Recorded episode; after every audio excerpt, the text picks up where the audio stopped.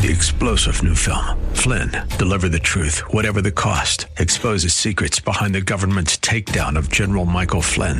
Flynn knew what the intel world had been up to. He ordered the first audit of the use of contractors. This set off alarm bells. He told the truth. He was the most dangerous person for Donald Trump to hire. They had to get rid of Flynn. Flynn, deliver the truth, whatever the cost. Available now. Watch it today. Go to salemnow.com. Salemnow.com.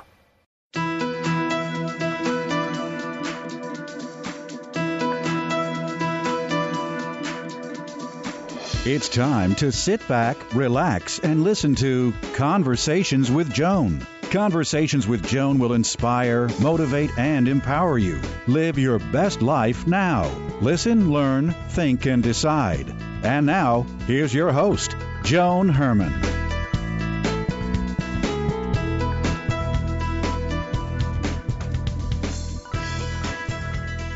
Welcome to Change Your Attitude, Change Your Life's Conversations with Joan. I'm Joan Herman. Thanks for tuning in. Conversations with Joan focuses on topics that are important to your life, from health and wellness to professional development to personal well being. Changemakers join me to share their insights, tips, and strategies so you can thrive and live your best life now. Thank you for taking time for yourself, and thank you for letting us be a part of your life. Now, let's start talking. What if you can learn how to be in love all the time? What if you knew how to break down your old emotional walls and heal the past? Most of us spend our lives longing for love, waiting for something to happen that gives us an experience of love. According to today's guest, Barbara DeAngelis, love isn't something we can actually get from anyone else. It comes from the inside out. This understanding means that we don't have to wait for love to arrive in order to feel it, or for someone to treat us in a certain way in order to experience it. We can choose to be in love, our own love. Barbara is a teacher in the field of personal and spiritual transformation. Welcome, Barbara. Thank you so much for joining us. I am delighted to be back with you again and to be here for all of your listeners. Well, you know, Barbara, this is such an important topic because everyone wants to feel loved. And the problem is, we look outside. What do you mean when you say that love comes from the inside out and that no one can give love that we don't already have? Well, you're right. Our lives are really defined by love, aren't they? From from yeah. the very beginning, we're reaching for love from our parents we're reaching for love from our teachers. Then we get older, we're reaching for love from other people, and you know it. It's delightful. It's horrible. You know, we suffer. We get celebrated, and our relationship with love, and that's really why I wrote the choice for love. We each have a relationship with love, with the energy of loving with how we deal with it, how we receive it, or how we give it, or how our ability to contact it. And most of us think if we found, quote, the right person, mm-hmm. uh, or in the right circumstances, or if the right person behaves in the right way, then we will experience love. But it's our relationship with the energy of love that's going to determine if we're happy, not just in relationships, but how radiant we are in our career, how much we can impact people and as you said, we think that people give us love, but anyone right now can think about anybody in your life who you ever felt love with or do now. And do they give you a transfusion of love? Do they, you know, give you an injection of love or bottles that you drink? And when they leave or if something goes wrong or when you get mad one day, what actually happens? Do they siphon off the love when you're sleeping and you wake mm-hmm. up and go, I feel horrible? Mm-hmm. No one ever actually gives us anything. Love is, to understand this, you have to realize love, if I ask people, what's love? They say, well, it's this feeling. It's not. Mm-hmm. Love isn't even an emotion. It's not even the bond we share with somebody else. It's not even behavior. It's a supercharged, lake drenched field inside of us. It's that vibrational field of energy. It's really the source energy. And, you know, you've interviewed people, I'm sure, who have had near death experiences mm-hmm. or, um, you know, eh, you know, or people who are on a spiritual path and had some awakening experience. And what do they always say? They never say, and then there was just nothing, you know. Right. they say, it was it was just love. I can't describe it. Or i had this experience of you know god and church and it was love. So love is that essence that highest vibration. And if you can imagine that each of us, in a sense, our heart, and our heart is more than a physical heart, it's a metaphysical heart, um, that our heart is like the reservoir of that love, a big place where we, in a sense, fill up with it, not from outside, but from that quote source, you know, like a big mm. swimming pool or a big ocean. And sometimes it rises up in waves, and sometimes it doesn't. So somebody comes along, let's say your husband or your wife or your friend, and they do some, or your child, and they do something wonderful. And you feel, oh my God, I feel so loved. I feel so happy. Where did that love come from? They didn't actually add to you. It was your own waves rising up in the same way that if you see an ocean, you know, and you go to New Jersey over the, you know, summer or you go somewhere and it's flat and it's calm. And then one day it's really windy and you can see these huge waves and they're dramatic and exciting to look at. But where did the waves come from? They came from the ocean. The wind stirs them up. So I like to say people are like wave makers. Some are really good wave makers, mm-hmm. some aren't. Some sometimes our people we love make a wave because of the wind of their attention or the but it's always our love. This is a radically different understanding than most of us feel like. And knowing that, as we'll talk about, can change everything because if we're blocking that connection to our own love, you know what? And you know this, Joan, no matter how much somebody behaves perfectly, right. we won't even feel it. We won't let it in. And we've all had people like that who we did everything, we loved them, we did, and they just couldn't feel it. And we think, what did I do wrong? It has nothing to do with what we're doing. It has to do with the fact that they've blocked off their own ability to feel. Well, Barbara, you're a thousand percent right. Once you understand this, it does change everything because there are so many people walking around today heartbroken and in, and in so much pain because they've put all of their happiness, all of their emotion into trying to get it from someone else. And once you understand what you're saying, that it comes from within, it does change everything. But to talk about those people, Barbara, that are living in pain, these people that don't understand what you're saying, they build these walls around themselves in an attempt to self protect. And what happens when we allow that pain to keep us from loving? What, what can we do to tear down that wall? this is one of the most important things I write about in the Choice for Love, and I think why um, it became like an instant bestseller this the mm-hmm. second the day it came out because um, all of us, any of us listening, all of us have experienced heartache, loss, disappointment, challenge, and different kinds of heart issues in our life. And what we don't realize and the reason I, it's called the choice for love is a lot of us every day are unconsciously making the choice to not love, mm-hmm. to not feel, and we wonder why we're not, you know, happy or why we're not feeling everything that we want. What happens is when we are growing up or in relationships in life, um, we go through hurts, we go through disappointments, and I always say, imagine that each of our unhealed emotions, our hurts, or unresolved issues from our past becomes like a huge block of ice. We put up that wall because we don't want to get hurt. And again, we're not blocking anything anyone's giving us. We're actually freezing. Imagine freezing up. We're in the winter, you know, now we're coming into spring. So imagine freezing up the flow of that ocean so that instead of it being able to move and you feel it as it splashes, you freeze it up because you don't want to get hurt. Block by block by block, we create a wall. And we do things to freeze things up. Every time we say, I don't want to deal with this, I don't want to feel this, we don't heal things, we don't melt, in a sense, things, and the ice blocks multiply.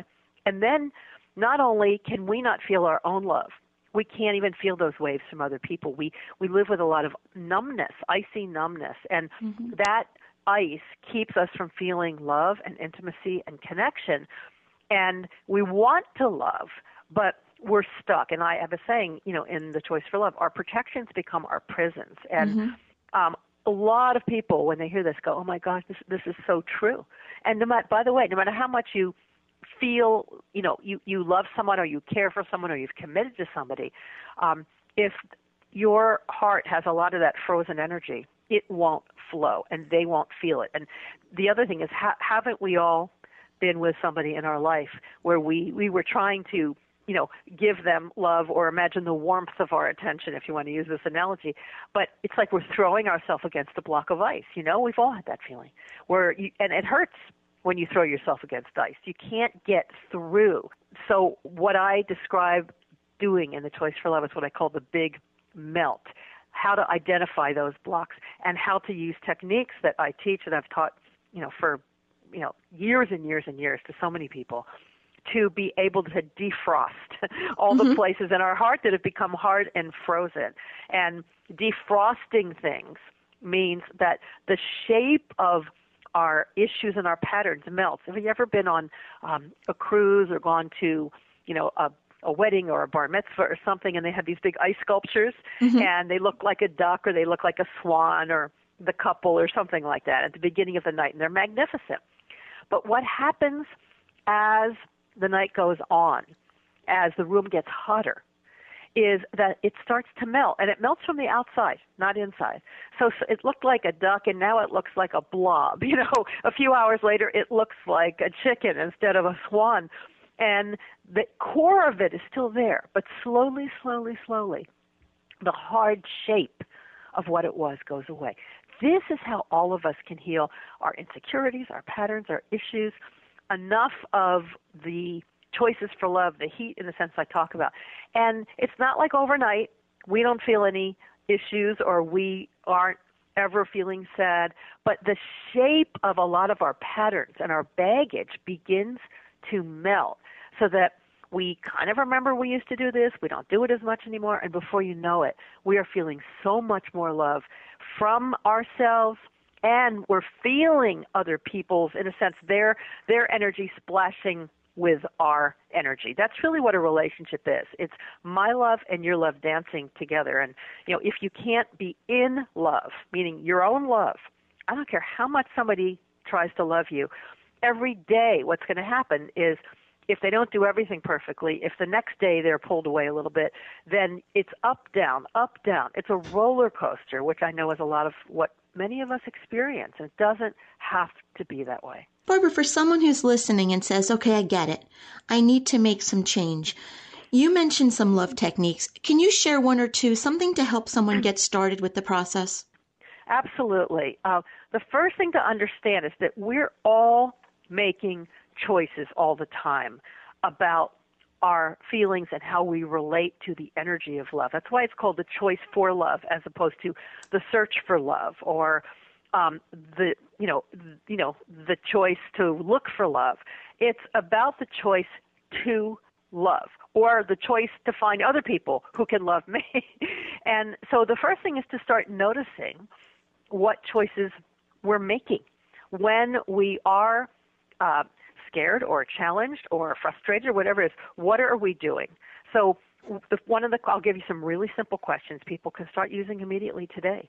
So the next time you're feeling angry, upset, disappointed, um, you know, frustrated with somebody, annoyed with how somebody's behaving, um, anxious with yourself, instead of just going, I'm, you know, I'm having a bad day. You're not just having a bad day. You've been making some choices. So first thing is to distinguish between two things. Don't ask what's happening to me. Ask what's happening in me.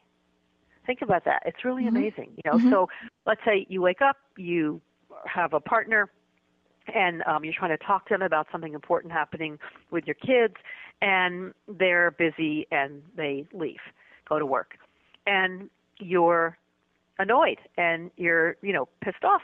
What's happening to me is he or she wasn't behaving the way I wanted them to behave. They're driving me crazy. They're making me have a bad day. What's happening in me? Wow, what's happening in me? I'm choosing what? What am I choosing to do right now? I'm choosing to blame. I'm choosing to judge them. I'm choosing to dredge up everything else they've done in the past week and add it to my evidence bag. I'm choosing to shut off how I feel. I don't like what they did, but I'm just not not liking what they did. I am choosing to cut off the flow of love. That's what's happening in me. And that itself, just to start to ask yourself all day, what's happening in me? What am I doing? Is mind blowing because you realize you're making choices all the time that you actually wouldn't make if you were conscious about them. And then you make you, you ask the choice for love questions. It's really simple. How can I bring more love to blank? Blank could be anything. And what would that look like? How can I bring more love to the fight I'm having with this person? How can I bring more love to my frustration with one of my kids? How can I bring more love to the challenge I'm having at work? And at first, your mind says, uh, you don't want to bring love, so forget them, you know. but then you ask any, how can I, you see, mm-hmm. bring more love to something? Mm-hmm. How can I bring more love to the argument I'm having with my husband? Suggest we take a break. Remind myself in that moment that even though I'm really upset, that I love him tell him I actually appreciate the fact he's willing to even argue with me and talk to me rather than shutting off, which is what he might used to do. Um, you know, go up even though I'm mad and say, I'm, I'm going to give you a hug because I love you, even though I'm really not happy with what you're doing. What you're doing is making a choice for your own connection to your own heart and your own love. Because what happens is every day we shut, we, we in a sense unplug we unplug from feeling. We unplug from love. We unplug from compassion. And we do it so often that then we can't find the socket, so we don't know how to plug back in. And that doesn't just affect how we are behaving with people, that affects how we feel because that love energy is the source of passion, it's the source of creativity, it's the source of charisma. So the choice for love affects how much money you make. It affects how people see you. It affects what a good speaker you are or how you present yourself in meetings in your life or your career. It affects what people feel about you all the time because we're always radiating and vibrating actual electromagnetic energy from our heart. And if you're radiating out, and this isn't metaphysical, it's actually um, physics um, and uh, you know brain uh, science right now. If you're vibrating out a lot of anger, et cetera, et cetera, you don't have to say anything. You can have a big smile on your face. It doesn't matter. You're putting out a lot of lack of coherence from your actual heart waves. It affects everybody around you. It actually affects the world. So the choice for love, moment by moment, allows you to reconnect back to your real source of power, no matter what's happening. And you can, and I talk a lot in my whole chapter about the difference between thoughts and feelings, which most of us don't understand. You can be really mad at somebody and still feel a tremendous amount of love. I don't mean know it, like I know I love them, but but feel it. You can be disappointed in yourself, but not being uh, be negative towards yourself. You can say, I'm not happy with what I did, but still feel that tremendous flow and connection. And most of us have a not great relationship or a very up and down relationship even with ourselves because we are doing the same thing that I'm talking about with everybody else with how we are. Our love becomes very conditional. How did I do today? Did I exercise? Did I not? Did I do well there? Did I not? And that experience of plugging and unplugging back into our own experience of love is what creates depression, creates anxiety, it creates health problems. So, you know, love really is a living remedy. And this is a very practical thing. This isn't, you know, the, the book is so full of practical techniques and meditations, et cetera, to actually help you realize in each day uh, how you can reconnect with who you are, what you are. The effect on people around you will be mind blowing. I've been teaching this for a long time. Um, because when you're allowing your own, you know, that ocean to be full inside of you. Other people are going to feel it and see it, and they'll actually, it'll actually help recalibrate them to that same energy. So a love, we all know this. Somebody who's loving and delightful can uplift everybody. Think about babies. You know, babies are pure love. Um, you know, all of us started out as loving little gurus when we were babies, um, because we co- they we come from the source. You can't look at a baby and not believe there's something magical and metaphysical and spiritual. You know, they they it's not just that they look beautiful. There's something. There's a countenance, you see, because they haven't put up those walls yet. It's pure love, and imagine, you know, if there's a baby in the room everyone's clustered around. They're attracted to that energy. Mm-hmm. We want to see that energy. We want to feel that energy. So instead of waiting for something every day, is something going to make me feel loving today? Instead of waiting for love to choose us, we learn how to choose love, which will change everything and everyone around us. The book is The Choice for Love by Dr. Barbara DeAngelis. If you would like to get more information about the book or Barbara and her work, you can visit thechoiceforlove.com. Barbara, in about 30 seconds or less, what is the takeaway? What do you want to leave our listeners with? You know, we are living in very challenging, uh, troubling, and disturbing times where a lot of us feel we have more questions than answers. We don't have a certain sense of security either, you know, in the world outside or in our own things. We're in a time of a lot of energetic velocity. Now more than ever, if we think we've been growing and healing, we need to heal more deeply and let go of more. Now more than ever, if we feel we're loving, we need to learn how to love both ourselves and others more.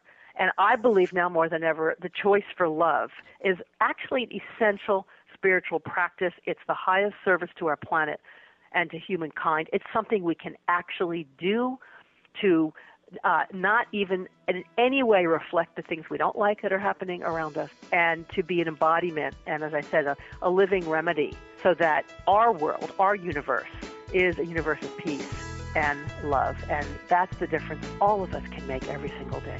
Barbara, thank you so much for being here with us today.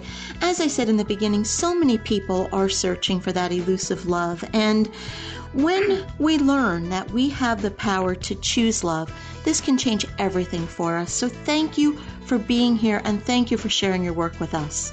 Well, I'm always honored to be with you and sending everybody um, lots and lots of love. Thank you so much, Barbara. Again, it is wonderful to have you with us again. Thank you, Joan. Much love to you. We'll be right back.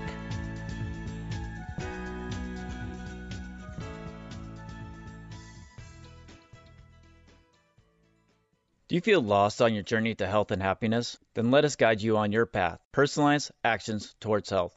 Your path is a series of choices you act on every day. We guide you on a personalized journey of dietary, exercise, genetic, supplement, and lifestyle choices that lead you to optimal health and happiness.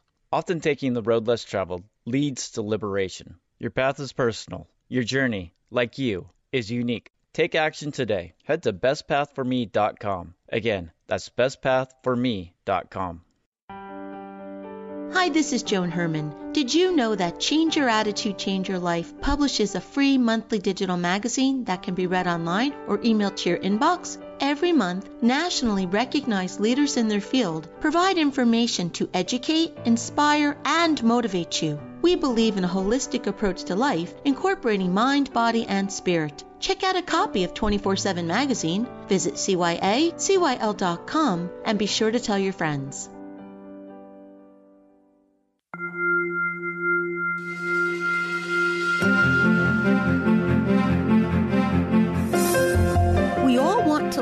Happy, productive life, but sometimes we just need a little help. Our Coach on Call experts provide strategies to help you live your best life now. Joining me today is Allison Carmen, a business consultant, life coach, and author of The Gift of Maybe, offering hope and possibility in uncertain times. Allison's podcast, 10 Minutes to Less Suffering, provides simple tools to reduce daily stress and worry. Allison is here today to discuss how to quiet overwhelm.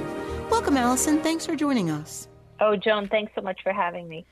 So, the word overwhelm today, Allison, that's an understatement in so many of our lives. So, for the purpose of our conversation, how do you define overwhelm? Well, I think when I think about being overwhelmed, you're in the moment and everything that's happening is making you feel almost like you can't breathe. That you have too much to do, you have too much stress, you have too much worry, you have too many projects you have to complete, too many demands from the kids, and you're just feeling like it's not possible to get everything done. But what's so interesting about the idea of overwhelm is a lot of those emotions are us projecting into the future. Many times we feel overwhelmed, not just from everything we have to do, but how is it going to turn out? And what we also do is we take the things we have to do and they become monsters and they become these huge things that really are not that big. But when you put your whole life together, it's almost like you take your entire life on in one moment. And it's very difficult. A lot of us feel that way. But if we break everything down a little bit, we will see that some of the overwhelm comes from thinking too much about how everything's going to work out in the future. Some of it comes from worry, some of it comes from fear,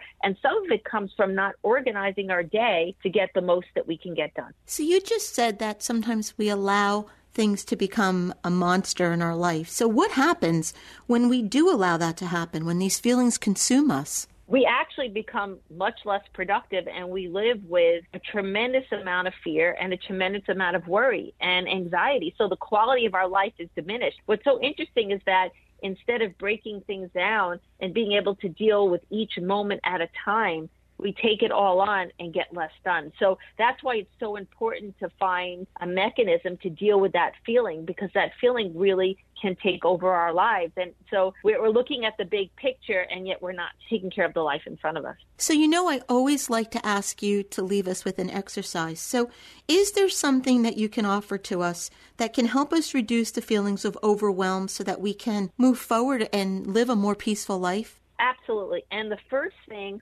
I always tell people to do is write down everything that you have on your plate. And it might sound so simple. How is this going to help me?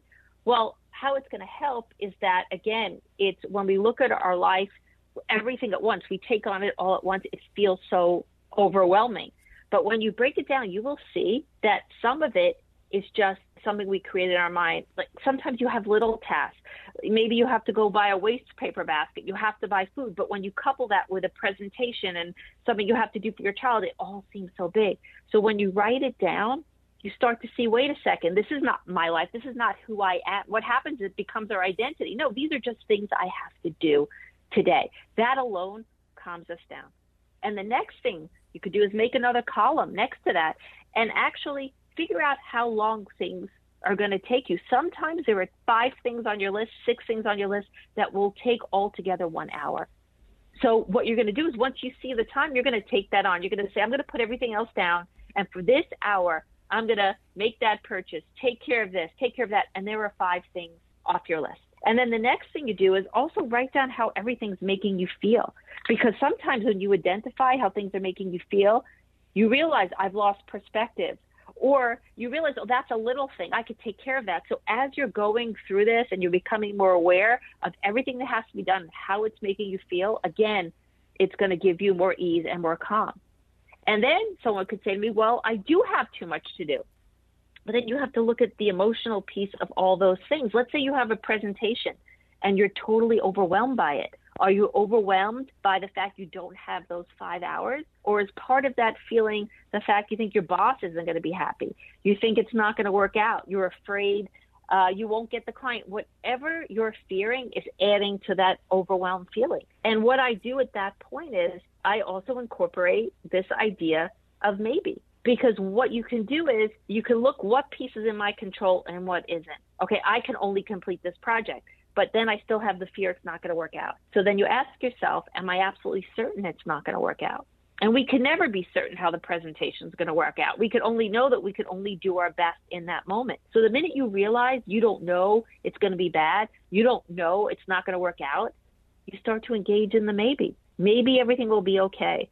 Maybe I need to do more research maybe things will work out no matter what. Maybe I can handle this. Maybe these thoughts are not true. And as you start to do that, you're just going to start to lessen the fear, lessen that feeling of overwhelm because you realize there's so much more that's possible. And then you're going to land back in the moment. And the moment is the place that we are the most powerful. We're usually not overwhelmed in the moment. We're usually powerful and centered and ready to take on what life has to offer us. So if you go through this exercise, you write it down, you look at the time, you look at how emotionally things are making you feel, you engage in the maybe, all of a sudden you're going to be more present and you're going to be more ready to take on everything that you have to deal with in your life. And it's such an interesting time because the pandemic is making us all feel so overwhelmed and so worried. But if you break it down, you're going to create more resilience and more power and really find strength in yourself that when this pandemic's over, you're going to be so strong and so ready to go out into the world and take on so much more because you're going to have resilience. You're going to figure out how to time management. You're going to have less worry, less stress, and more power because the moment will always be by your side. You know, Allison, I love the gift of maybe because it, it's so beautiful because it applies to basically everything we are experiencing in life. It, it really offers such a sense of peace and calm. And I, and I don't think you could talk to us enough about it. So I thank you for being here and for sharing this because, like you said, we're going through some really challenging times right now, but there are things that we can do to quiet the overwhelm and to bring peace back in. If you would like to learn more about Allison and her work, you can visit AllisonCarmen.com, or as always, to hear more from Allison, you can visit our website, cyacyl.com slash Allison. We'll be right back. This is WNYM, Hackensack, New Jersey, New York City.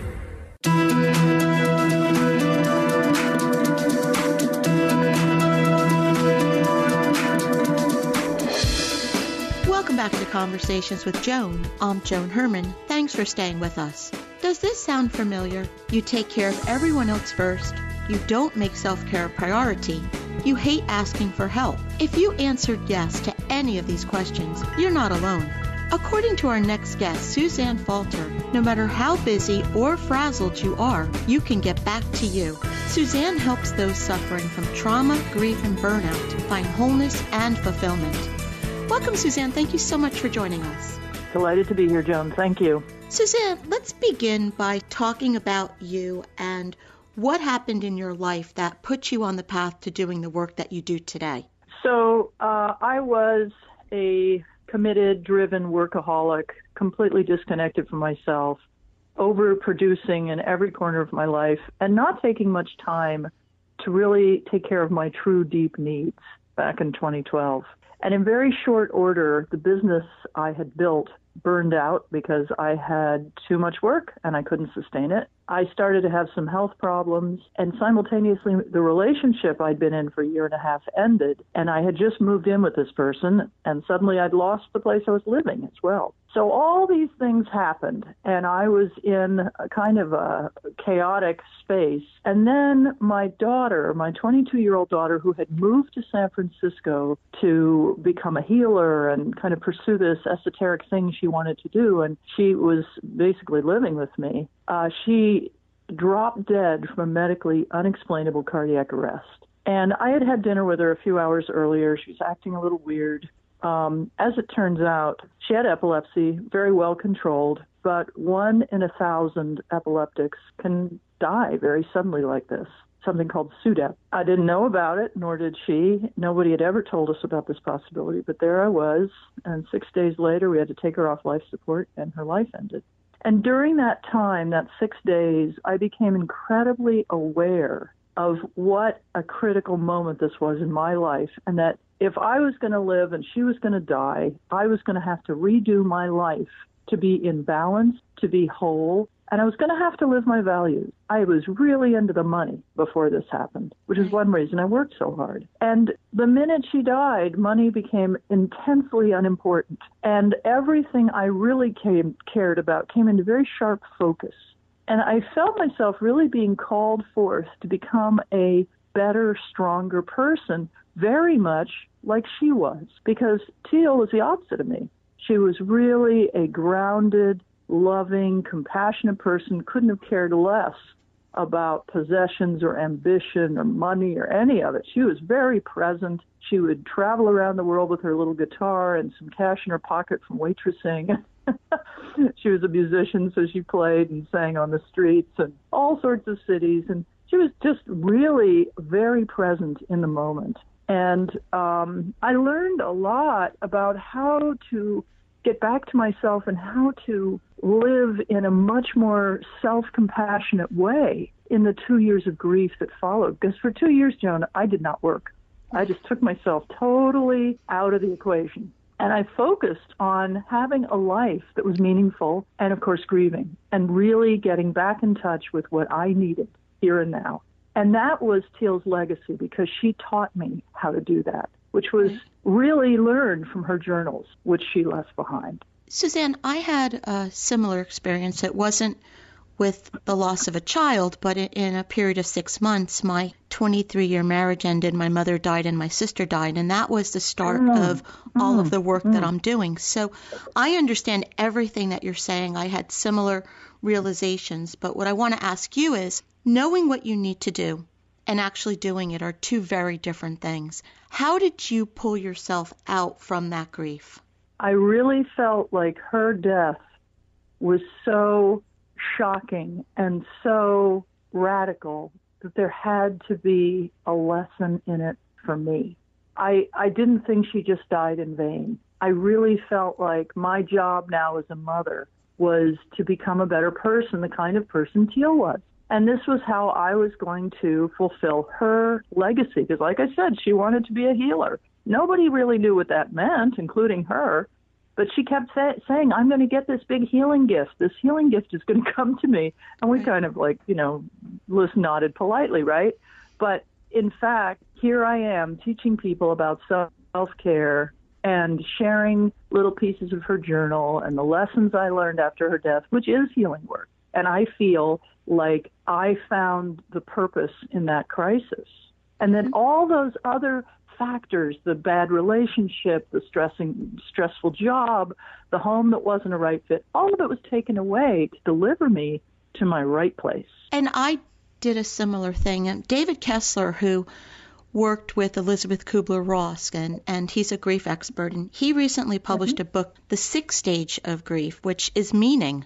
And he developed another oh. stage to the mm-hmm. model. And and that was what I did. I found this work, and I believe that yeah. there had to be a reason as to why I went through all of those things. So I think finding meaning is really a key to healing. Yes, we're ready for this message as a you know, culture, as a group of people, as a as a society, we're ready to delve into issues of meaning. And we need it, and we need self care more than ever because the times we live in are intensely stressful right. on all fronts.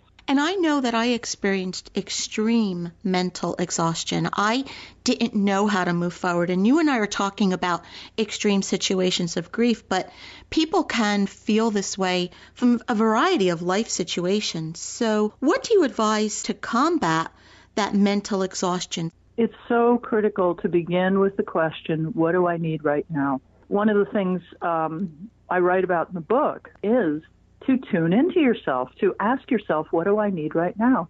My premise is that we have um, been, we were born perfectly aligned. Every little cell in our body was attuned towards telling us what we need and helping us get that. And that would keep us in optimal running condition. But then life happened, right? And we grew up and we had traumas and stresses and responsibilities, and all of that shifted. And as women, especially busy women, we are often much more conditioned than the less busy women to saying yes and putting other people first. So a lot of my work is around helping people get back to their inner knowing, to that sense of alignment. And it begins with asking yourself habitually, what do I need right now? And then maybe it's a drink of water. Maybe it's something simple. And you can go out and arrange that for yourself, and it'll give you just a little bit more clarity and perhaps confidence to prioritize yourself again. And eventually the question gets answered with, I need a new relationship or I need a much more interesting job. And eventually we begin to gain in our empowerment and our ability to create what we need. And then I would assume we would set better boundaries. right? Hopefully. And, you know, I have to do several chapters on boundaries and conscious decision making and making requests and things like this in the book because seriously, when we don't have boundaries, everything falls apart. And it is so easy to not have boundaries because often, uh, as in the case of my childhood, I had to take care of the adults in my house. So I didn't have any boundaries. I didn't know what a boundary was, you know, and I I was just kind of a, a little doormat by the time I became an adult. And I've really had to learn how to do the uncomfortable thing of taking that step and saying no where indicated and holding space and being polite. You can be firm, you can always be kind, but you can be strong as well. And I was always afraid to be strong, and I really learned how to be strong and how to set some boundaries. And you know, in that two-year period, I had some people around me who presented some boundary challenges, and I had to be very, very clear it was like uh, there were three different people in a row who really pushed my boundaries, and it was like the universe was giving me a test, saying, "Come on, can you do this? Well, show us again. Let's see if you can really do this." And and in fact, boundary pushing opportunities will arise when you commit to the idea that you are worthy and you deserve self-respect and the opportunity to say no when necessary. The book is The Extremely Busy Woman's Guide to Self-Care. Suzanne, thank you so much for joining us. Thank you, Joan. It was a pleasure. This is Conversations with Joan. Stay with us. We'll be right back.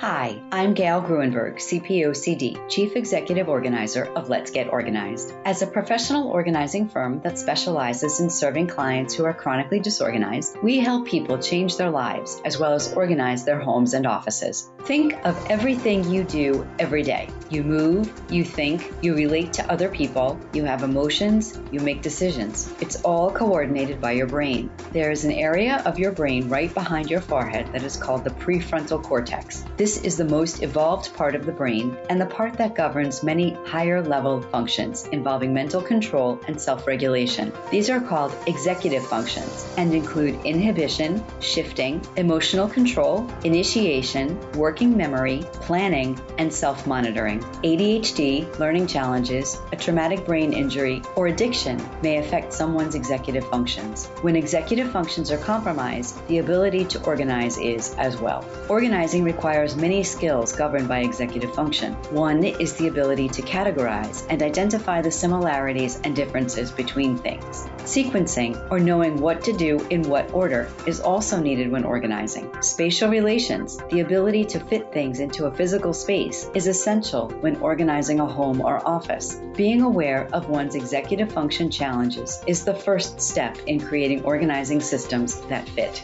Working with you on site or virtually, we can help bridge the gap between wanting to get organized and actually doing it. Call us at 201 364 6833 or visit our website at lgorganized.com.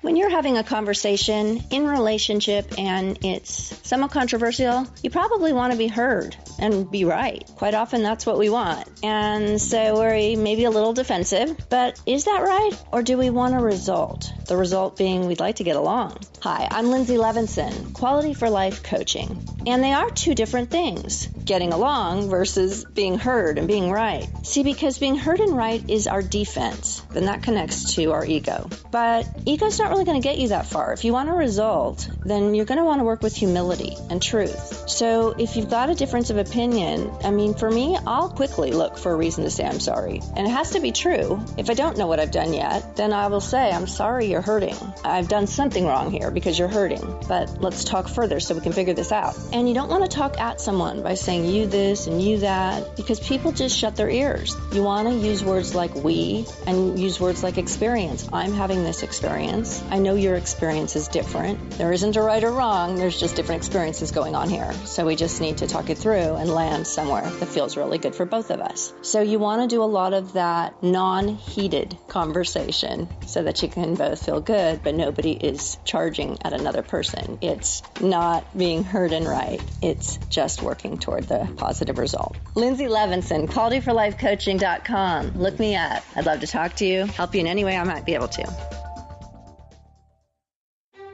Hi, doctor. Hey, freelancer. Hi there, business owner. Today's world has so many acronyms. As leaders called upon to speak to our teams, to the public, and to our patients and clients, we must be very careful about the choice of acronyms that we use. If folks don't understand our acronyms like ROI, EBITDA, EMR, CRM, FTCPA, etc., then our messages are missing the target. This is Vito Mazur with Kinnam.com, and today I want to share two powerful and positive acronyms, NARUCA and NAIOP. In our professional careers, when we are awarded preferred status by a particular person or organization, it's a positive idea to share that with our potential clients. I'm delighted to share a proud moment about NARUCA, the Northeast Regional Urgent Care Association, and NAOP the National Association of Occupational Health Professionals, two outstanding medical organizations. We are thrilled to announce that Kinnam Inc. has just been honored with preferred vendor status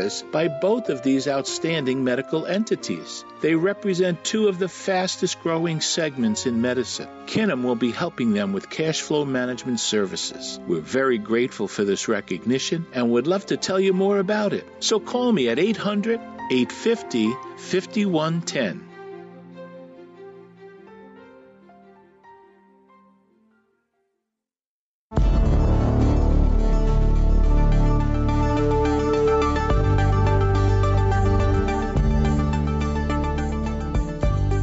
It's time for To Your Health. Joining me today to talk about how hypnosis can be an effective way to quit smoking is Mary Beth Battaglia, a certified clinical hypnosis and sound practitioner and the founder of Metro Hypnosis Center. Mary offers online hypnosis to people around the world. She's the author of the book, Transformation Through Hypnosis Relax, Clear Your Mind, and Step into Your Power. Welcome, Mary. Thanks for joining us. Thank you, Joan, for having me. So, Mary, smoking causes damage to the body, which can lead to long term health problems. But it's a hard habit to break because tobacco contains the addictive chemical nicotine. As with heroin or other addictive drugs, the body and mind quickly get used to the nicotine in cigarettes. Why do you believe this is an especially important time for people to quit smoking? That's a great question, Joan. And this is an important time to quit smoking because we have COVID 19. And COVID 19 can nearly double the rate of the uh, COVID 19 progressing in people who smoke. So that's really why it's always an important time for your health with smoking because it creates uh, cancers, heart disease, strokes, diabetes. But now, having the facts from the UC of San Francisco that shows any smoker that they uh, did the research of about 12,000 people, the uh, progression of disease and the progression to go into a critical mode of the disease for smokers was nearly double. And that's really important information, Mary, because we're all looking for ways to avoid COVID, and this is something that's within our control. So let's talk a little bit about when someone wants to quit, that person makes the decision.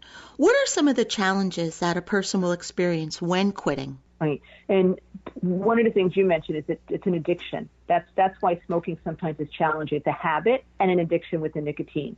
So sometimes when people quit, and everyone's different because the nicotine seems to affect different people. Some people I work with have really not a lot of side effects, just like a craving, but other people go through like a detox in their body, um, the sweats and all of that. So everyone does that differently. But so they just have to realize that um, they need that commitment, and but to be aware that there will be some cravings or strong urges for it, and that's where hypnosis comes in to help you deal with that, to give you the tools to fight it and become the non-smoker. So how does that happen, Mary? How does hypnosis help? So um, typically, when I work with someone, we first create a script about becoming a non-smoker because it's very individual for everyone. So yes, we can have a generic for people to use, but if you really want to get to your trigger points, um, I actually under, get to understand your habits. Um, what's when are you smoking the most in different locations, and then we create the script on that. So we create like a scenario, you becoming a non-smoker. We add positive affirmations, um, and it gives the motivation to quit smoking. So at the end of that session, I read that to you in hypnosis. So we plant the seeds of you becoming a non smoker. And then you listen to that recording um, of the script that I create for you. So every day you're getting that reinforcement and the, and the support because that's what it is. People need support when they're quitting smoking. And then each session builds upon the next. We try to understand what the cigarette is giving you. What's what's your reasons that are the real triggers. So stress is one of the biggest triggers, and that's one of the things that it can help with. So I teach people uh, self hypnosis to help you stay strong if you feel that need to smoke, and that you can push that craving away. How effective is hypnosis in getting this done? Hypnosis is very effective. I can't say it's 100% because it's going to depend on your motivation, your commitment. But I'd say for the most part, what I see in my practice is at least 90% effective. But I always check in with people. I kind of assess people where they are on their journey of quitting smoking and look for a certain level of motivation. So I look for like a six or more motivation to quit smoking. Um, so that they are doing it at the right time to succeed. So it basically helps get to the root cause of why someone smokes. Right, and that's my my uh, program with hypnotherapy. Is we're really trying to understand what that connection is to the cigarette. What's the cigarette doing? And you know, if you're a non-smoker, you may not understand that that cigarette is like an old friend. So it's actually sometimes some sadness comes in the sessions because you're losing an old friend that's been there for all the good times and all the bad times. It's always been there. So there's an emotional component as well, which I find in a lot of sessions because, you know, not even a person has been there for people like a cigarette has been there. So it's releasing that and releasing that connection and filling yourself up with more of the positive and your own support and that you can handle anything on your own. Mary, can you offer a few tips to help someone quit? Sure. Um, my first thing I tell people when they're going to take a cigarette, pause. Try to check in with yourself to see why you're wanting that cigarette. Is, are you stressed? Are you bored? Um, and if you can push away that and distract yourself, that's what I would tell people to distract yourself and see if that goes away. And a lot of times, if you distract yourself, you'll move on. Also, smoke with your other hand, make it uncomfortable. Put the cigarettes in a place that's not so easily accessible. So you have to become a chore to get the cigarettes. Like let's say you're driving, normally that would be your smoking place. Put them in the trunk so that they're not easily accessible. So those are some good tips to start weaning yourself and quitting smoking. Mary, thank you so much for joining us. If you would like to learn more information about Mary and her work, you can visit her website, metrohypnosiscenter.com. Once again, Mary, thank you. Thank you, Joan.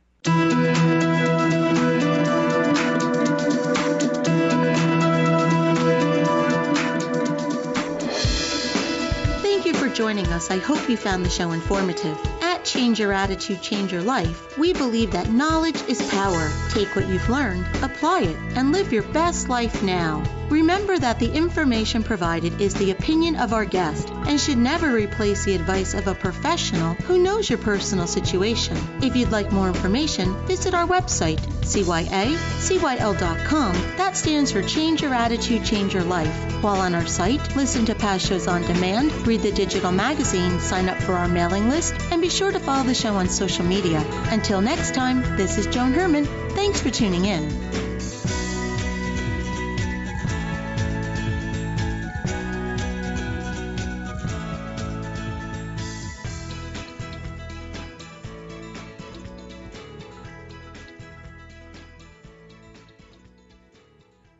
The preceding pre recorded program, sponsored by Maximilian Communications, LLC.